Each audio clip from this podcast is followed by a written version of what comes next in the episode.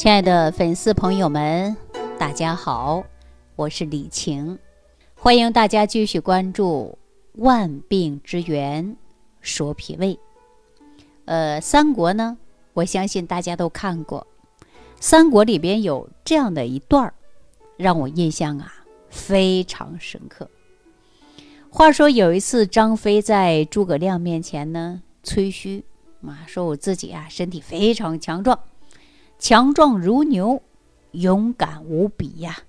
啊，你看，天不怕地不怕，啊，自己呢如何如何的厉害。但是啊，诸葛亮听完之后，就对张飞说了：“想必啊，你就怕一个字。”张飞说了：“哪个字？”啊，于是呢，诸葛亮啊就在张飞的手心上写一个字儿。这个字是什么呢？就是疾病的“病”，啊，写个“病”字。于是啊，这张飞一言不发。那朋友们也说，我们现在的医学貌似已经是非常非常先进了。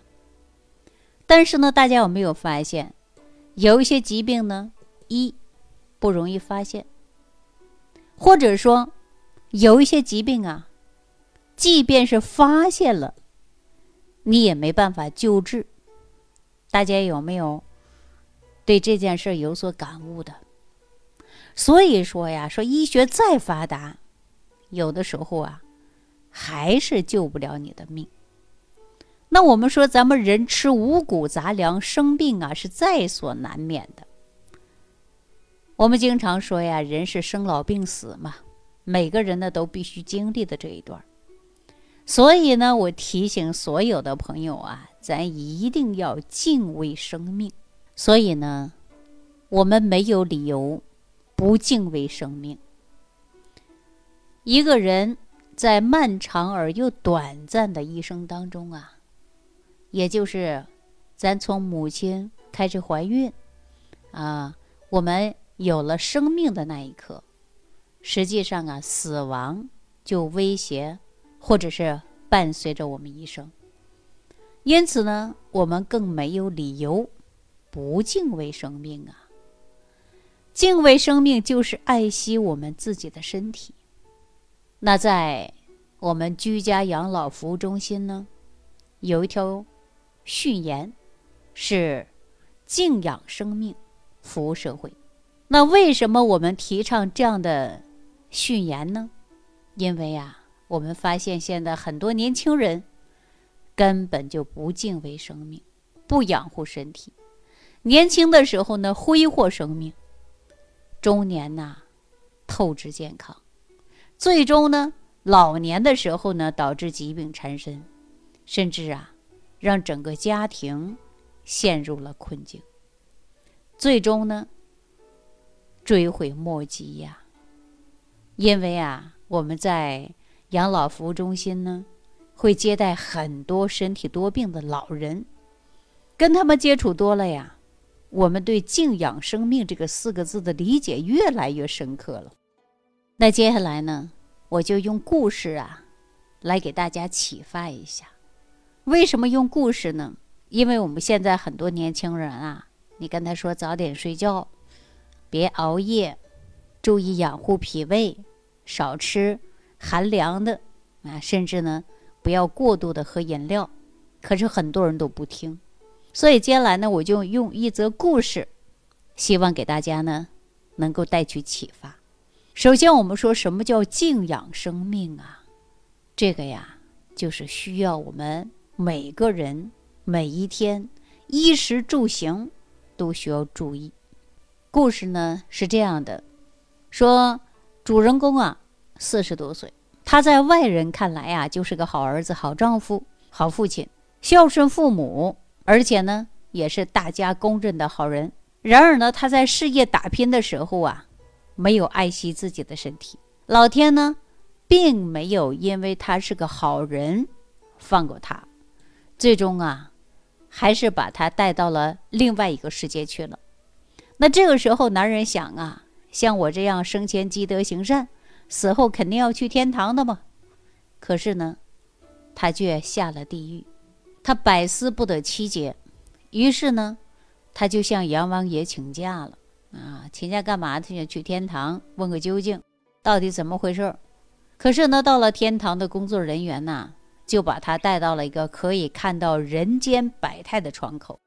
男人呢，清楚的看到他离开以后，年迈的父亲不得不去看大门，来勉强糊口；貌似美貌如花的妻子，不得不给别人去打工，承担起生活的重任。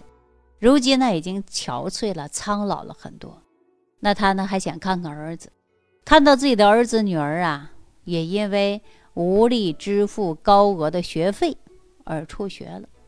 男人看到这一切呀，心在滴血。这时候，上帝说话了。上帝说：“因为你的离去，你的至亲，你的挚爱，陷入了极度的痛苦之中，在人间过着地狱般的生活。凭什么，你就应该进天堂啊？”男人这才醒悟过来，爱家人，应该呀，从爱自己开始。有了健康，才有能力爱别人，才有能力去保护家里人。有了健康的身体，才能够给家人遮风挡雨啊！大家想一想，是不是这么回事儿啊？不管是在社会中属于强者还是弱者，不管在事业上是成功者，还是在为生活奔波的人，不管你是谁。我建议大家呀，首先要敬畏自己的生命，要善待自己的身体，最终我们才能够有机会走完自己的一生，才能够有机会去完成自己的事业，才能够有机会去孝养一家老小啊！所以我们要把身体健康放在首位。医生奔波劳苦，你就是赚的再多。赚的整个世界，却赔上了自己的生命，又有何意义呢？所以说，敬仰生命，健康至上啊！要学会爱自己，要学会爱家人，因为我们现在的人呐，不能逃离在浊毒化的生存环境，以及为了追求金钱、名誉、地位，挥霍生命，过度的透支健康。付出了代价，给自己的健康埋下了疾病的种子。那如果说，当你听了我们的节目之后有所感悟，还想积极调整自己的身体，想乐观面对生活，那么我们面对疾病的时候啊，就应该有自当生的勇气。那么什么是自当生啊？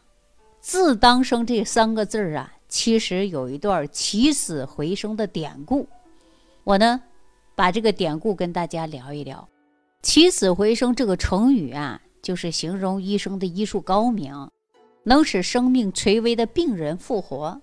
这个成语呢，是出自于《史记·扁鹊传》当中的一个段典故，说的是什么？就是战国时期呀，有个神医，他叫扁鹊，医术高明，闻名天下。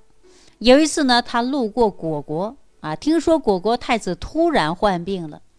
他特意就去看看，扁鹊观察太子之后，发现太子还没有死，还有救的希望。这是一种昏迷症，名叫失觉。你们再去看看太子的下半身呢，身体还热着呢。于是呢，扁鹊就用针灸疗法使太子苏醒过来，然后呢，再给他服用药汤。不久，太子就能坐起来了。这个消息传出之后啊，人们都称赞扁鹊可以把死人医活。但是呢，扁鹊知道之后却说了：“啊，我其实啊不能让人起死回生，让病人能够重新焕发生机的活过来，那是病人呐自己要活下去的愿望，我才能够助他一臂之力，让他。”起死回生。如果说病人心如死灰，毫无生机，那我也是无能为力呀，不能够使之其耳。也就说呀，一旦病了，自己呢丧失了生生之气，那整个人呢，泡在药汤里边也是无济于事的。中医药的疗效呢，只是啊生其自生，扶其正啊去邪之事。那么医学的根本任务呢，就是啊要发现和发展每个人的自我康复能力，也就是我们常说的自愈力。那有一些疾病的人呐，如果免疫能力强啊，自愈能力强，那很容易就好了。那么我们一定要学会自当生，啊，自当生的信念驱动之下，你才能完成这些。医药呢，只是能够让我们一直维持生生之气。那么人的真正健康是需要什么呢？就是自当生，要有一个积极乐观的生活状态和战胜疾病的坚定信心。那么一个人的健康不仅仅是养生。而且呢，同时还要具有敬仰生命、自当生的敬畏之心。那么，什么是对生命的敬畏之心呢？首先呢，第一点就是活着，跟所有的动物一样，这是生命的最低标准。第二个呢，就是在活着的基础之上，我们要活好。首先不生病啊，丰衣足食。啊，身心愉悦。第三个呢，说活得再好啊，那么我们也要想办法活明白。活明白的意思呢，就是至少啊，要知道这辈子我们从哪里来，最终啊要到哪里去。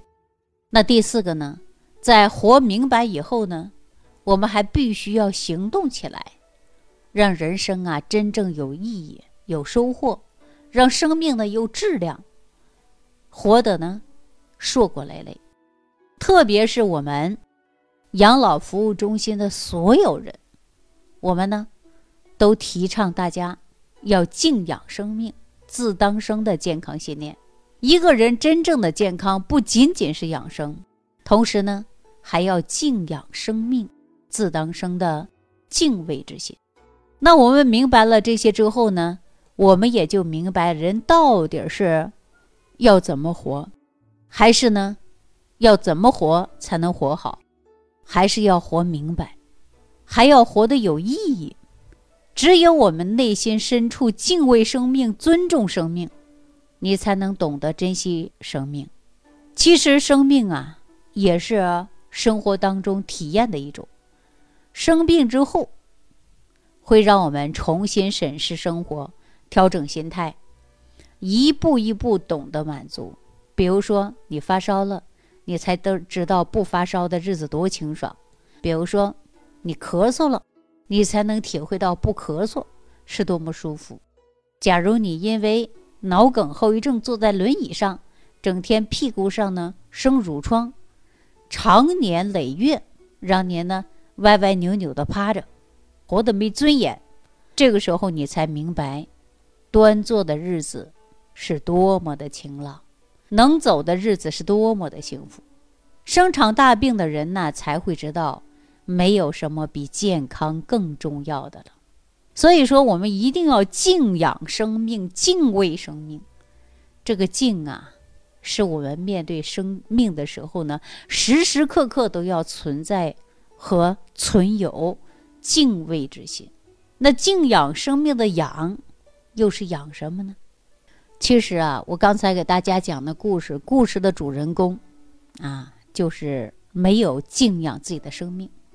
现实当中，很多年轻人呐，跟故事当中的主人公一样，仗着年轻挥霍生命，透支健康，动摇了我们生命之本，最终导致疾病的大爆发。好了，朋友们，那今天的节目当中呢，就跟大家聊到这儿了。如果您正在收听节目，别忘记了转发、点赞、评论，在屏幕区可以打五颗星，谢谢大家。下期节目当中再见。